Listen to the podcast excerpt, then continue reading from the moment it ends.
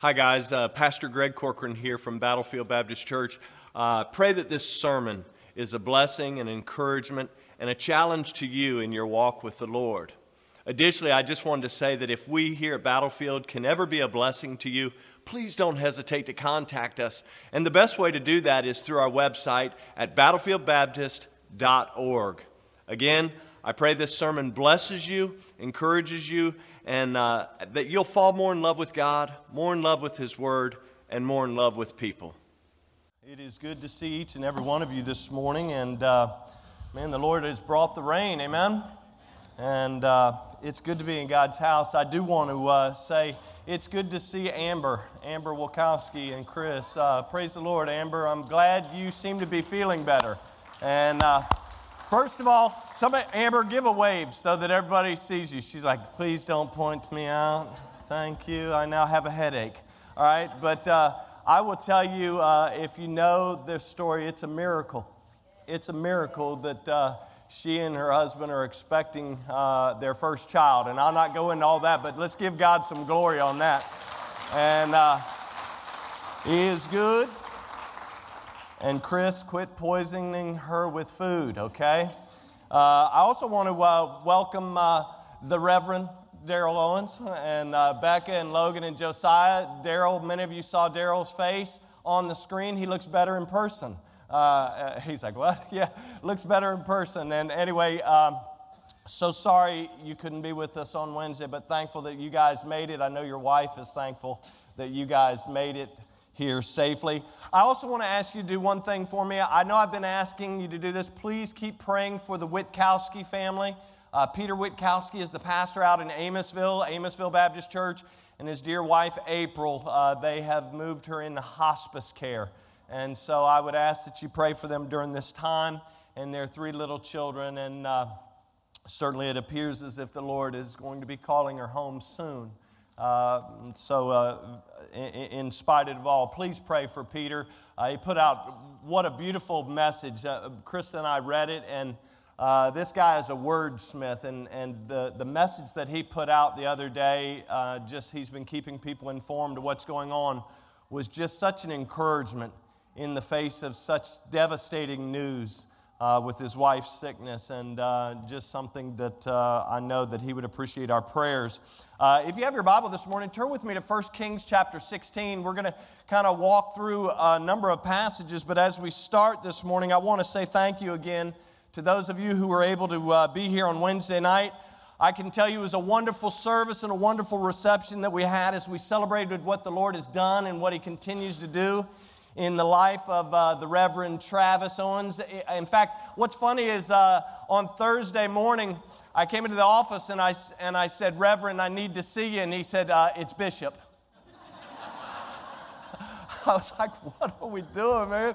He said, It's Bishop. He said, You know, like Bishop T.D. Jakes, I'm Bishop T.E. Owens.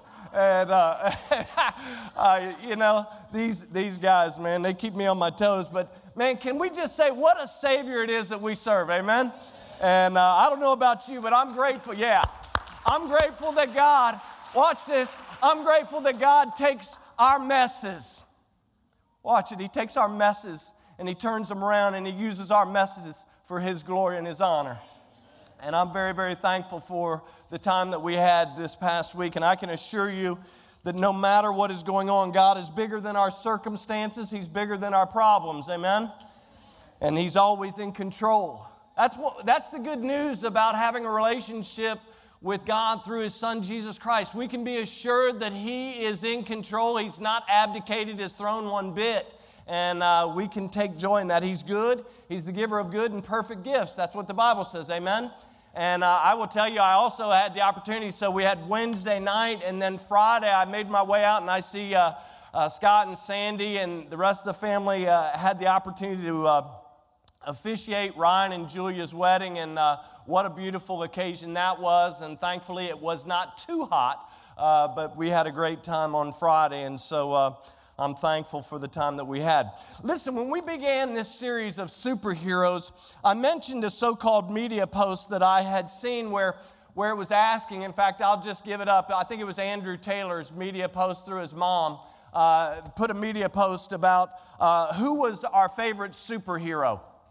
And we went through, you may recall, there were names that were listed, and it was kind of a, a, a multi multiple choice question, and there were names like Spider Man, Batman, Superman, Iron Man, Captain America, and you name it. And then there were people who I remember put other names on that post as we were kind of taking that poll, so to speak. In the world of make believe, I think it's okay to think about and enjoy movies and, and uh, enjoy even the victories of these fictitious heroes, but we have spent the last six weeks looking at what God's Word has to say about superheroes. And literally, the only superhero that's really worth talking about, and his name is who? Yeah, he's the ultimate superhero. And because of everything else, everything rises and falls on him. And so he's the ultimate superhero. But we talked about Jesus. We talked about the woman of Shunem. We talked about Noah. We, uh, missionary came in, talked about Abraham. We talked about um, um, the power. In fact, at the end of May, we talked about the power of Jesus' love and actually looked more specifically at the power of his love. And then last week, we looked at uh, some servants of the Most High God. We looked at Daniel and Hananiah and Mishael and Azariah, aka Belteshazzar, Shadrach, Meshach, and Abednego. And so we looked at those kind of uh, individuals who were known, so to speak, as superheroes, not because they were super, but because their God is super. Amen? And so, uh, what we didn't talk about, though, is the opposition. What stood in opposition of these ones that we talked about in Scripture? What we, did, we talked about various times and seasons of wickedness and evil, but what was the real opposition that these ones in Scripture faced in becoming so called superheroes? In the make believe world, I had to get some assistance from Logan. Thank you for helping me out. But in the make believe world, superheroes have always faced opposition.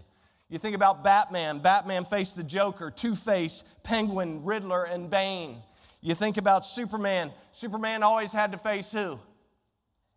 Yeah, Lex Luthor. You can say it. Lex Luthor. Spider Man had to deal with the Green Goblin and Goblin and Venom. Think about Iron Man.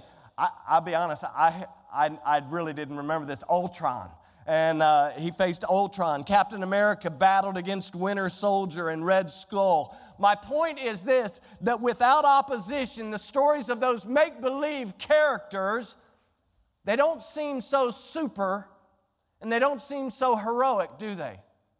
And yet in Scripture, we find that the same is true when we look through the battles that people face from time to time and the opposition that they had to face. It's incredible that we see that God was able to work even in those circumstances, and such is the case with our story, kind of our outline this morning. And the outline is uh, surrounding the prophet named Elijah.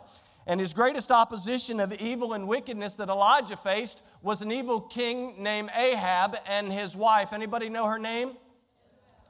Yeah, it's not a name uh, that you hear at a lot of baby dedication services. Like, yes, we're up here, we'd like to dedicate our daughter Jezebel.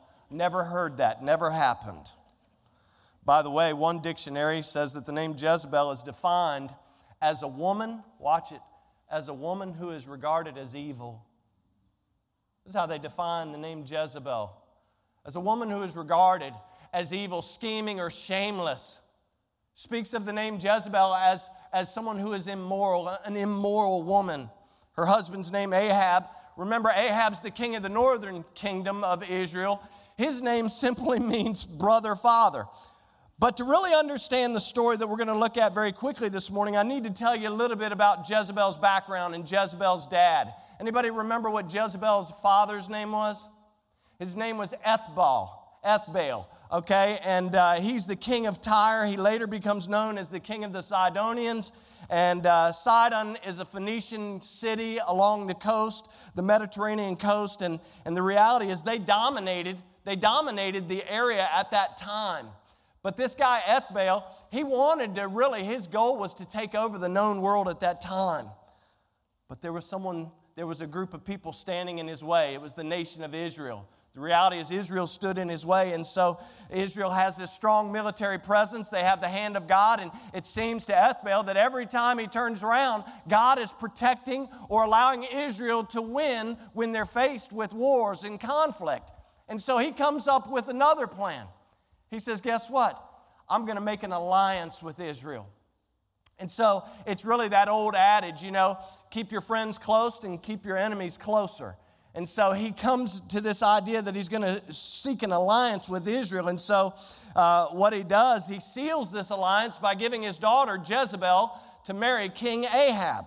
And while everything looks okay from outward appearance, the reality is that this guy only has one goal. And his one goal is to take over the known world. And so, what he's going to do for Israel, the goal is to try and to get them to turn away from serving the one true God and to get them to start serving false gods and idols. And guess who the Trojan horse is? The Trojan horse, so to speak, is his daughter, Jezebel. And so the reality is, if she can get Ahab, the king, to turn away from worshiping God, if she can get the king and by association all the people to turn away from worshiping God to turn to false gods. You know, the Phoenicians had a lot of gods based on kind of this Herculean idea of gods, little g. If they can get them to turn from worshiping God to worshiping the Phoenician gods and to start idol worship, then guess what? He believes that God will then take his hand of protection off of Israel. He'll be able to go to battle and conquer Israel. So, with that being said, let's pick up, look at 1 Kings chapter 16. 1 Kings chapter 16, and draw your attention with me. We're going to start reading the story here in verse, in verse 29, in verse 29 of our text. And notice what the scripture says. It says, And in the thirty and eighth year of Asa, king of Judah, began Ahab the son of Omri to reign in Israel. And Ahab the son of Omri reigned over Israel in Samaria twenty and two years. And Ahab the son, the son of Omri did evil in the sight of the Lord above all that went before him. And it came to pass, notice this, and it came to pass as if it had been a light thing for him to walk in the sins of Jeroboam the son of Nebat that he took to wife Jezebel, the daughter of Ethbaal, king of Sidonians, and went and served Baal and worshiped him. Now, you notice right away in verse number 29, it says that, uh, that uh, Ahab reigns for 22 years, so he has enough time to do a little bit of damage.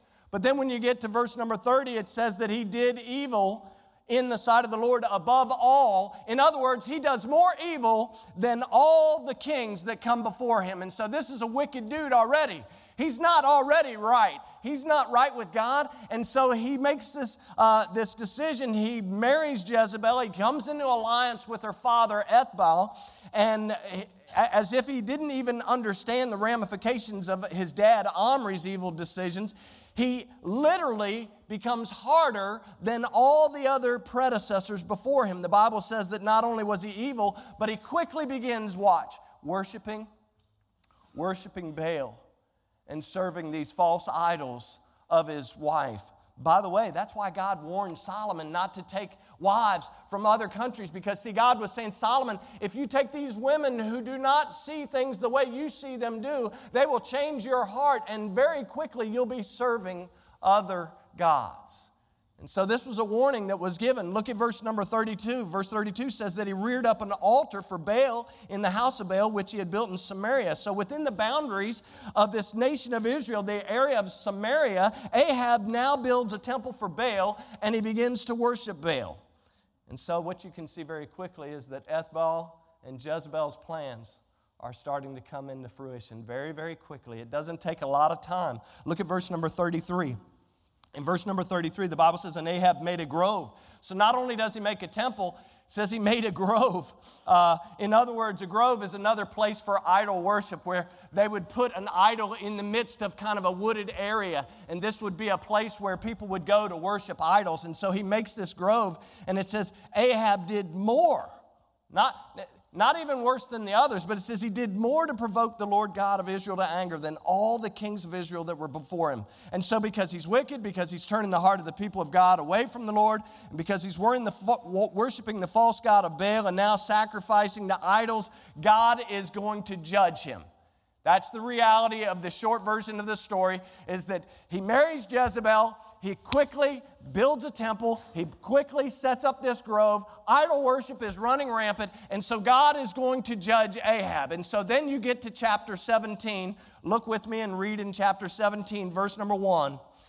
And the Bible says Elijah the Tishbite, who was of the inhabitants of Gilead, said unto Ahab, As the Lord God of Israel liveth, before whom I stand, there shall not be dew nor rain these years. Now, what we know right away is that it ends up being three years. Can you imagine three years with no rain? He says, There's not going to be rain for these years, but according to my word. And the word of the Lord came unto him, saying, Get thee hence and turn thee eastward, and hide thyself by the brook Cherith that is before Jordan. And it shall be that thou shalt drink of the brook, and I have commanded the ravens to feed thee there. So he, Elijah, went and did according to the word of the Lord. For he, for he went and dwelt by the brook Cherith that is before Jordan. Verse number six And the ravens brought him bread and flesh in the morning, and bread and flesh in the evening, and he drank of the brook. But look at verse seven. And it came to pass after a while that the brook dried up because there had been no rain in the land. And so, in this passage, what we see is Elijah goes to Ahab. He tells him because of his sin and wickedness that God is going to judge him. And that judgment comes in the form of no rain. And we see that it's going to last for three years. In the beginning, we see, look there, it says that the ravens bring food in order to sustain Elijah. Look down at verse number seven. The brook uh, uh, dries up and and so, because the brook dries up, if we read on, the reality is that God then sends Elijah, you know the rest of the story, he sends him to this widow of Zarephath. And he goes to the widow, and the widow, she's ready to, she's got a little bit of, uh, a little bit of flour, so to speak. She has a little bit of oil, and, and Elijah says, Give me something to drink. She gives him something to drink, and afterward he says, Hey, by the way, why don't you make me a cake? And she says, No, no, no, no, you don't understand. I only have enough for me and my son. We're going to eat this little cake, and then we're going to die because of the famine that's taking place. And Elijah says, Listen, Make me a cake first. And here's what I believe he's saying He's saying, just do what I say and trust God. Can I tell you, there's going to come a time in our lives where you're going to just have to trust God. You're, gonna, you're not going to have enough oil. You're not going to have enough flour to make a cake for yourself. And you're just going to have to trust God. And I believe that's what takes place. Elijah says, Hey, just trust me. Just trust me and trust God. Just make me a cake and do what I'm telling you. And so God uses this widow to feed him. And the sad thing is, uh, the, the reality is, she does exactly what he says, but soon after, you know the rest of the story, her son dies. And so she's like, What is all of this? What did you do this for?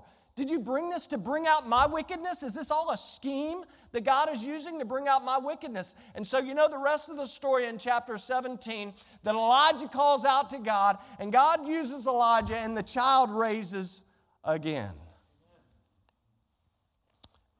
God proves his goodness to this woman in that moment. Well, you fast forward, look at chapter 18. Three years have passed since Elijah warns Ahab of God's judgment. Look at the beginning of chapter 18.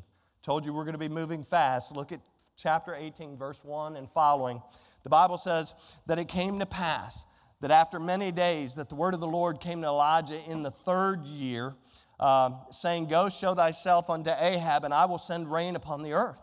And Elijah went to show himself unto Ahab, and there was a sore famine in Samaria. And look at verse 3. We're not going to read the whole passage, but look at verse number 3. It says, And Ahab called Obadiah, and he, which was the governor of his house. Now, what I want you to notice is the last part of verse 3. Now, Obadiah feared the Lord greatly. So, in the midst of a wicked king, in the midst of a wicked queen, you've got Obadiah who's now in, the, in Ahab's house. He's the governor of his house, and yet somehow he has abstained from all of the idol worship, from all of the worshiping of false gods. And the Bible gives credit, says, and he feared the Lord greatly. And so the reality is, uh, Ahab and Obadiah, they go out and they're searching for water and they're, and they're searching for grass in order, they're trying to feed their livestock. They don't even want the livestock to die. But if you drop down to verse number seven, the Bible tells us that as Obadiah is in the way, watch what it says Behold, Elijah met him and he, Obadiah, knew him and fell on his face and said, Art thou my Lord, Elijah? So Elijah confirms his identity, then instructs Obadiah to get, go tell Ahab that he's come. Now, Obadiah is scared to death. He's like, No, no, no, no, no. It's kind of like Ananias when God tells Ananias to go down to the street which is called Straight in Acts chapter 9 to deal with Saul. Uh, uh, Obadiah's like, no, no, no, you don't understand. Ahab has been searching for you for three years. He is angry. If I go tell him that you're wanting, that you're here, whatever, he's, he's liable to kill me. And so they go back and forth. The, the reality is they go back and forth, they go back and forth. And in essence, Elijah tells Obadiah exactly what he told the widow. He said, Just trust me. Just trust me because God has told me what to do, and I'm going to do what God has told me to do, just like He told the woman. He said, Just trust me. God's got a plan. God is working it all out for His honor and His glory. Just trust me. In the face of opposition, can I tell you today, just trust God? And so this is what happens. And so if you look down to verse number 15, the Bible says, As the Lord of the hosts lives, before whom I stand, I will surely show myself unto him today. Verse 16 So Obadiah went to meet Ahab and told him, and Ahab went to meet Elijah. So here comes Ahab, angry, three years, ticked off, no water, no rain. It's a, it's a sad situation. There's famine in the land. And verse number 17, it comes to pass when Ahab, look at it, it come to pass when Ahab saw Elijah that Ahab said unto him, Art thou he that troubles Israel? How funny is that? Ahab doesn't recognize that the reason there's no rain is because of his wickedness and evil.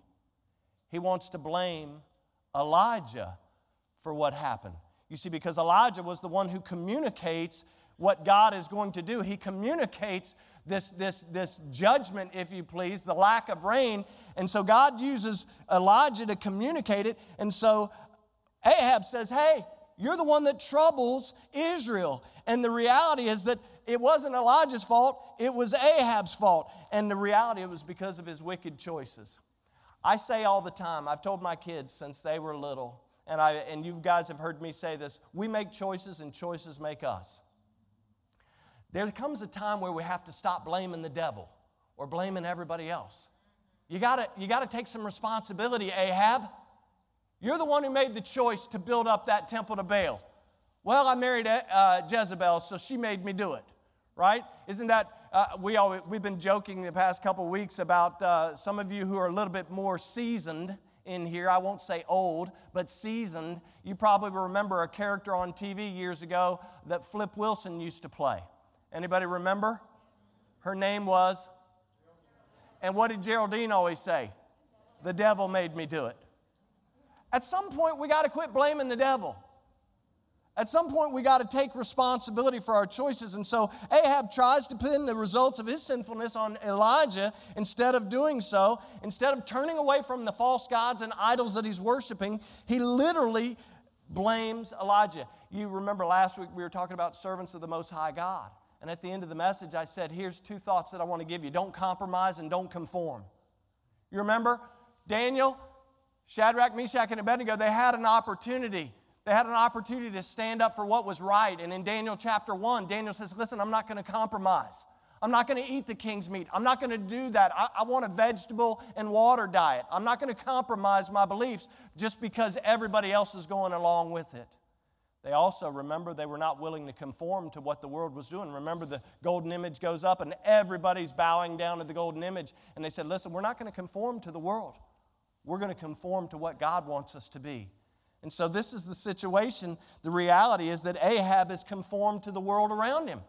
He's conformed to the wishes and the, and the desires of his wife instead of walking in God's dictates. But notice his bold response in verse number 18. Look at the bold response in verse number 18 of this passage. And he answered and said, I have not troubled Israel. He says, But thou. O king, you're the one that's troubling Israel and thy father's house, in that you have forsaken. Notice what he says. You've abandoned, in other words, you've abandoned the commandments of the Lord and you've followed Baalim. Verse number 19, Thou therefore send and gather to me all of Israel unto Mount Carmel, and the prophets of Baal 450. And here's some that we forget. We only talk about the 450 prophets of Baal, but guess what? There's more, folks. Not only does all Israel get called, you got the 450 prophets of Baal, but now look, and the prophets of the groves, how many? 400 which are at Jezebel's, which eat at Jezebel's table. So here it is there's about to be a pay per view showdown. One prophet, 850 false prophets. You got 450 prophets of Baal, 400 prophets of Ashtoreth. By the way, if you go back to verse, uh, go back over to verse number 33 of chapter 16, the reality is Scripture says Ahab made a grove, singular. So from 1 Kings 1633 now to chapter 18, he's been a busy bee, hasn't he? You got 400 prophets of these groves, of Asherah, so to speak. And so now you got 400 prophets. You don't need 400 prophets for one grove. So the, it, it, the, the, the point is that there's probably groves all over now that have been set up all throughout Israel for this idol worship. Sounds like America. All kinds of places set up for idol worship, all kinds of places to worship false gods. So he's been busy. At any rate, I digress. Look, the nation of Israel gathers together at Mount Carmel to witness the sacrifice showdown, so to speak. If you look at verse um, 23 and 24, notice 23 and 24, Elijah tells all the prophets, okay, let's prepare the sacrifice. And here's the deal uh, you're going to call on your gods, and I'll call upon the name of the Lord. And if your God responds, then we'll worship them. But if my God responds, then we worship him. But even before the sacrifice is made, I want to draw your attention. Look at verse 21. It says that Elijah came unto the people and said, Notice what he says. He says, How long halt you between two opinions? If the Lord be God, follow him. If Baal, then follow him. Remember last week I was sharing what Joshua said in his kind of his farewell address in Joshua chapter 24. Like he said, Listen, uh, if it seem evil unto you to serve the Lord, then go ahead and make a choice. You're either going to serve the Lord or you're not. But he said, Guess what? I may be on my way out, but as for me and my house, we're going to serve the Lord. This is similar to what is being said here by Elijah. He's saying, Hey guys, you got to make a choice. You're either going to serve God or you're going to serve Baal. And so he says it, but look at verse 21 because I love, watch what happens. And the people answered him, what'd they say? They didn't, they didn't say anything. Isn't that what we do? Hey, by the way, before we judge Israel and all these wicked prophets too harshly, isn't that what we do? God says, hey, make a choice every day. Serve the Lord thy God with all of your heart, with all of your soul, with all of your mind, with all of your strength, which, by the way, you can't do on your own. You need me because I'm the vine, you're the branches. And he says, hey, get up tomorrow and serve me, right? Worship me in spirit and truth. He says, Do as I've commanded you to do, right? In God's word, Jesus has set the example. Remember, we talk about a lot of, you know, love one another as I have loved you. I've given you this new commandment, and this is how the world's going to know that you're my disciples. And we hear these words, we read these words, and then guess what? Tomorrow morning we wake up and we have a choice. Say, well, I really don't have a choice. No, you have a choice. You're either going to serve the Lord or you're going to serve someone else. And sometimes the one that we serve the most is S E L F. Serve me, myself, and I. I'm going to serve, serve what I want today. Hey, God, I got it. I got it. You're king. You're on your throne. But guess what? Today, I'm going to take the reins for a little while because I don't feel like walking according to your word. I don't feel like listening to what thus saith the Lord. I don't feel like listening to what Pastor Greg said or Pastor Travis or Pastor Larry or anybody else. I don't I, I just don't feel like it. And so today, Lord, I'm going to serve me, myself, and I, the Trinity. Me, myself, and I, little t. We got to make a choice. He says, Your God answers, we'll serve him. But if my God answers, we're going to serve him. And so everybody says, okay, this is what we're going to do. By the way, I think it's okay. Sometimes we, we're okay with getting a little helping of Jesus on Sundays. We're like, Pastor, could you please leave us alone Monday through Saturday? We'll check in with you next Sunday or maybe three Sundays from now. It's okay. We'll worship Jesus when we feel like it. This is what Israel was doing. This is why Elijah is saying, Listen, why halt you between two opinions? What has gotten into you? You're following a wicked and evil king and a wicked and evil queen. What has gotten into you, America?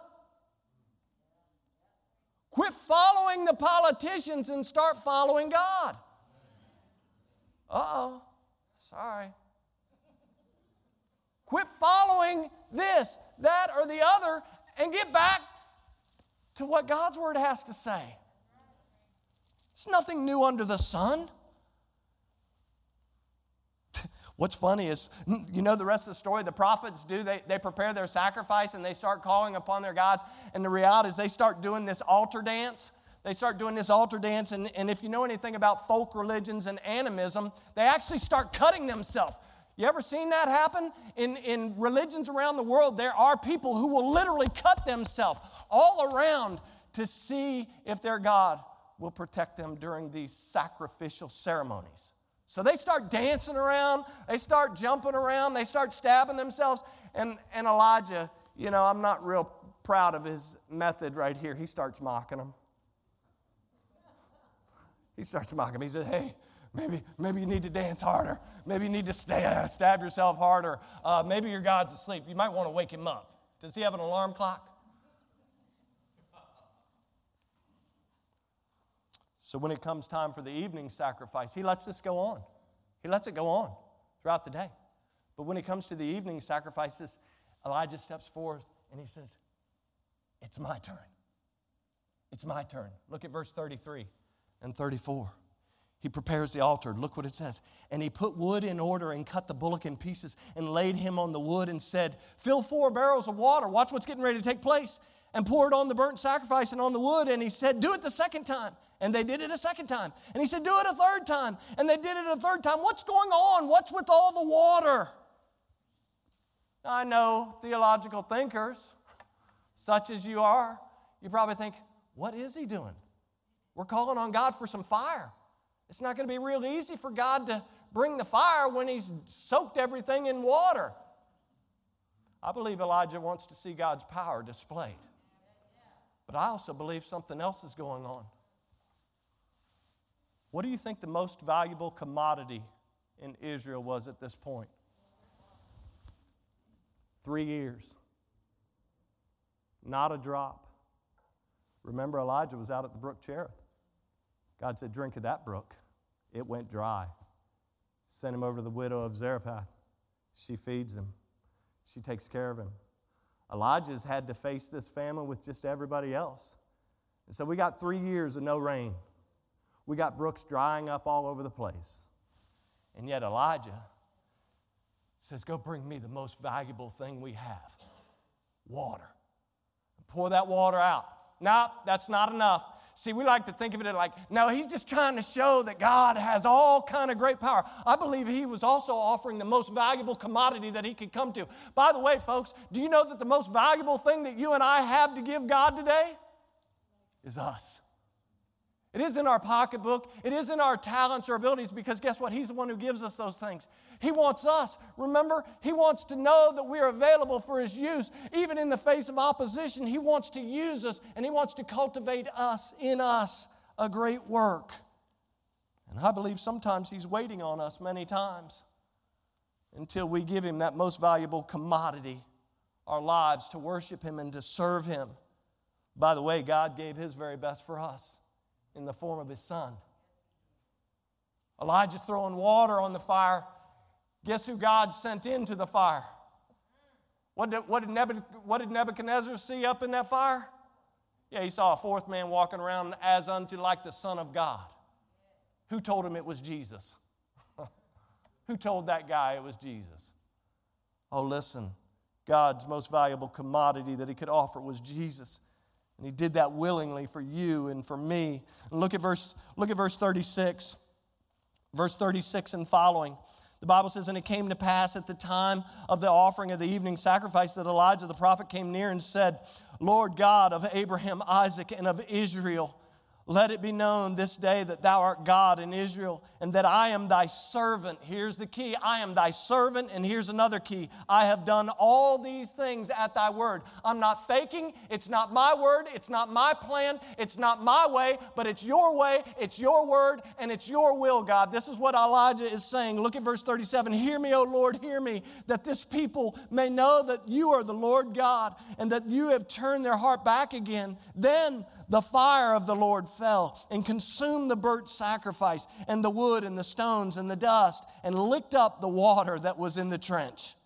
And when all the people saw it, uh oh, when all the people saw it, they fell on their faces and they said, The Lord, He is God. The Lord, He is the God. So back in verse number 21, when He says, Hey, how long are you going to halt between two positions? You either serve God or you don't. They said, Not a word. Didn't say air a word. Then all of a sudden they see the fire come from heaven. They see the water licked up. They see what's taking place. And Elijah, the servant of God, in the face of opposition, is just standing there giving the glory to God. Guess what they say? The Lord, He is the God. Amen. Look at verse 40. And Elijah says unto them, Take the prophets of Baal and not let one of them escape. And they took them, and Elijah brought them down to the brook Kishon and he slew them there. If you read in verse 41 through 46, you'll see how the rain comes, just as the Lord had told Elijah that the rain would come. Look at 1 Kings 19 and verse number 1. The Bible says, And Ahab told Jezebel all that Elijah had done. He should have been telling her all that God had done.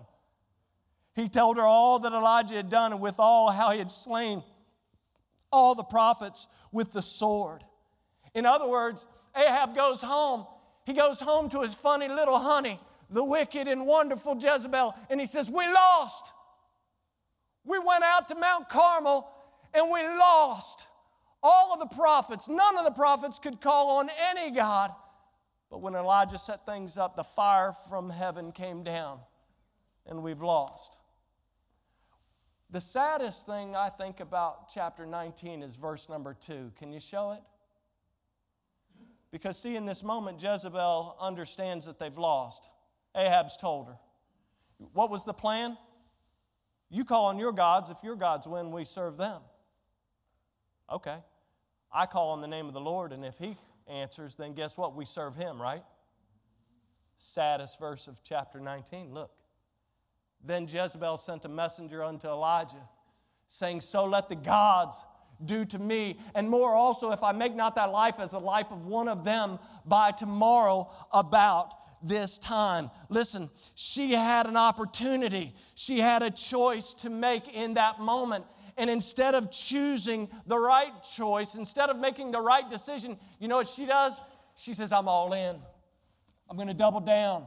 I'm going to double down. I'm going to keep on doing what I'm doing. I'm going to keep on serving the Phoenician gods. I'm going to keep on serving idols and false gods. And guess what? If you're not dead by tomorrow, I don't know what. The reality is, you and I have a choice when we're confronted with our own sin. Jezebel's confronted with her sin just like Ahab was confronted with his sin, just like the northern tribe of Israel had been confronted with their sin. And God had shown up and shown himself strong again. And the reality is, we have a choice when we're confronted with our sin. We either turn from it or we can keep doing whatever it is that we think that we should do and what we want to do. But I'm here to tell you, we don't get to heaven on our own. We don't, we don't get there on our good looks, our, our good works, our, our giving, our serving. The only way that we can get there is through Jesus Christ, the righteous. Think about Wednesday, we were asking Travis, the bishop, we were asking the bishop about the righteous and the wicked. And he said, You guys are probably going to, might not see things the way I see it on this. He said, But I believe we're all wicked. And he's right. I do see it like you see it. We're all nothing but filthy rags. Nasty. You ever had a filthy rag? You ever have one of them things that cleans the grill? That thing gets real filthy real quick. I only bring that up because I did it yesterday. Got all kind of stuff all over me. we're nothing but filthy rags. The only righteousness that we have is Jesus. So this is kind of crazy. Not by works of righteousness which we have done, but according to his mercy, he has saved us. If we take the bishop's definition, and, and I agree wholeheartedly, the reality is we can't even do works of righteousness. We can't even do works of righteousness because without Jesus, we have no righteousness to do anything. And so this is the this is the craziness of the situation. Folks, Jesus is the only way, and since Jesus is the only way, and since faith comes by hearing and hearing by the word of the Lord, ultimately there's going to come a point and a time that a decision has to be made. And I know without the word of God and without the spirit of God drawing and doing its work, that decision is not made. I get it. But when the Holy Spirit is moving and drawing, a decision must be made. We're either going to surrender our life to Jesus, place our faith in Him for salvation, forgiveness of sin, and serve Him, or like Jezebel, we're going to double down and keep doing what we're doing. If you go on, I would encourage you. This story goes on, by the way. We, this, it doesn't end in chapter 19. It goes on all the way to 2 Kings chapter 9. Just keep reading. It's a great passage of Scripture. Just keep reading the story. But the reality is, eventually, God tells Elijah to tell Ahab that because of his sin, he's going to die. And the reality is, it happens just as God says. He then tells Jeze- uh, uh, Elijah to tell Jezebel that she's going to die. And not only tell Jezebel how, that she's going to die, but tell her how she's going to die. And so, you know the rest of the, the story. Elijah's taken up to heaven. Elisha comes down to replace him as the prophet. Jehu is anointed the king of the northern kingdom, tribes of Israel. And the reality is, when he goes to the palace, Jezebel is pushed out the window by her servants. In other words, she dies just like she was told that she was going to die. And the reality is, Elijah faces heavy opposition, Ahab and Jezebel, and yet God was with him every step of the way. Folks, I want you to know that God is still serious about sin. Just like he was with Ahab and Jezebel, he's still serious about sin today. And because of this, I can assure you that he's very serious about you and I turning our life over to him. So, a few quick thoughts as I close. First thought God knows. God knows the opposition that you and I face each and every day. He knows, he knows the struggles that you face. He knows your physical ailments. He knows the hardships that you will endure, the things, the, the valleys that you're going to have to go through. He already knows those, He's well acquainted with those. But I can tell you, He'll go with you every step of the way. In chapter 17, remember, before the famine starts, God uses the ravens to feed Elijah. Then He uses the widow of Zarephath. And then we didn't even read it, but when you get to chapter 19, remember, Jezebel's going to kill Elijah. And what does Elijah do? He starts pouting. After God's victory on Mount Carmel, he starts pouting and he runs and he hides in a cave. And who was it that fed Elijah exactly what he needed in the cave? It was God. God fed him exactly what he needed. You know what he needed? It was a good old dose of encouragement. He said, Guess what? There's, there's more like you. There's still more like you, Elijah. You're not alone in the fight. Battlefield, you're not alone in the fight. You may get out here on the highway and the byway uh, tomorrow morning and think you're all alone, but there are other faithful, God fearing believers that are in the fight with you. You can be strong in the Lord and the power of His might. Oh, yes, you can because God knows. But I would also say this God not only knows what you're facing, God cares about what you're facing. The Bible says that we can cast our care on Him because He cares for us. He proved the fact that He cares for us personally through his son Jesus Christ. He proved to Elijah that he cares. Not only did he prove to Elijah that he cares, he proved that he cares for us. Remember, hey, by the way, if you ever get down in the dumps and you get to the point where you think, man, I'm not real sure if God cares, just open up your Bible and read John 3:16. That's one verse you can read over and over. For God so loved the world, the cosmos. God so loved the world that he gave his only begotten Son, that whosoever believes in him should not perish, but have everlasting life. God cares. You think about the psalmist in Psalm 23 and verse number 1. Listen, the Lord is my shepherd, I shall not want. If you go on to verse number 4, the psalmist continues on. He says, Yea, though I walk through the valley of the shadow of death, I will fear no evil. Why?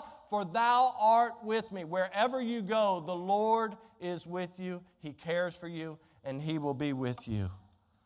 Hebrews 6 and 19 celebrates the fact that Jesus is our hope. He's our hope. He's, he's, he's this hope, this anchor, this anchor that we have as a hope. And the one thing I know about the anchor, Jesus Christ, is He is sure and He is steady. He knows, He cares. He cares for you today, sir. He loves you. He knows what you're going through. He's acquainted with your grief, the Bible says. Not only does He know and care, I believe that God wants to work. He wants to work in your life just like he did in the life of Elijah. In the face of opposition, no matter what you're dealing with this week, tomorrow, the next day, He's working all around us, and sometimes we don't even see Him. It's like that song even when you don't see Him, He's working. Even when you don't feel it, He's working. He's working in and around all of us. But the cool thing is, He actually wants us to be a part of what He's doing. He's called us to serve Him. He worked in and through Elijah's life in the midst of this evil empire. And quite frankly, I believe that God can and He still wants to use you and I. Be gentle here in the face of evil all around us. All around us. The question is, what will we do with this notion that God knows, that He cares, and that He wants to work? Someone has said, someone much smarter than I am, has said years ago that our greatest ability Anybody ever heard this? Our greatest ability is our availability. Are you available today? Right? Is your vessel clean today? Are you a vessel that's able to be used by God? You say, well, he used a donkey. He can use whatever he wants. Yeah, I guess. I guess we could have that discussion and pick on the donkey. But I believe he prefers to use holy vessels, clean vessels, meet and made ready for His use. He wants to use you, He wants to work in you and work through you. He cares about you, He knows what you're faced with. So, what is the decision that you'll make? Will you, will you follow and serve Him? Or will you make the choice today to follow and serve some other God, some other idol? The reality is the choice is up to each and every one of us. Would you pray with me today? Father, we, we thank you for the time, God, that we've had in your word. God, we thank you for your love. We thank you for your goodness. God, I thank you for the reminder that even in the face of wicked and evil opposition, God, that you used your choice servant just to continue to point people to you. God, that's my desire is that you'd use me to point people to you. It's not about us. It's not about the me, myself, and I theory. It's all about you. And so, Lord, I pray that you will that you will do now what you can only do. God, that you will convict hearts, that you will draw men and women and young people to yourself. God, I pray that if there's somebody in this room that's been playing church, somebody that's heard a lot about Jesus, but for the first time today, the Word of God spoke to them, and the Spirit of God is moving in their life and in their heart and drawing them. God, I pray that they would not, that they would not disobey the Spirit's call, but they would literally be receptive to what you're doing, that they would turn from their wickedness, that they would call upon the name of the Lord. They would ask Jesus to come in and to forgive them, to begin the greatest relationship of all. God, that that would be their desire. And that desire would be consistent with your desire, which I know it is. Lord, maybe there's somebody here today that's struggling, somebody that understands who you are, recognizes who you are, has a relationship with you, but Lord, maybe they've started to chase after other gods or little idols, or even it may be the idol of, of pouting or pity as Elijah did when he went into the cave. I don't know what the situation is, but Lord, you do. And so, Lord, I pray that your word and your spirit would draw them unto yourself, where they would remember that it was your fire that fell from heaven, that it was your power that saw the victory on that day, that it's your power that gives us the victory each and every day that we can walk and live in this life for you because of Jesus. Lord, I pray that I pray that you'll draw each and every one of us close to you at this moment. God, I pray that we'll do business with you. Lunch will be ready here in just a few moments. We can go have lunch, we can go have fellowship, we can do everything else. But at this moment, this is a moment of decision, just like Jezebel had. The reality is, we're either going to choose you or we're going to choose something else. And so, God, I pray that you're honored and that you're glorified during this time of invitation. God, that you would work as only you can. We love you and praise you and thank you for what you've done in the past, what you're doing now, and what you'll do in the days ahead. God, we pray this in the precious and powerful name of your Son, Jesus, and for his sake. Amen and amen.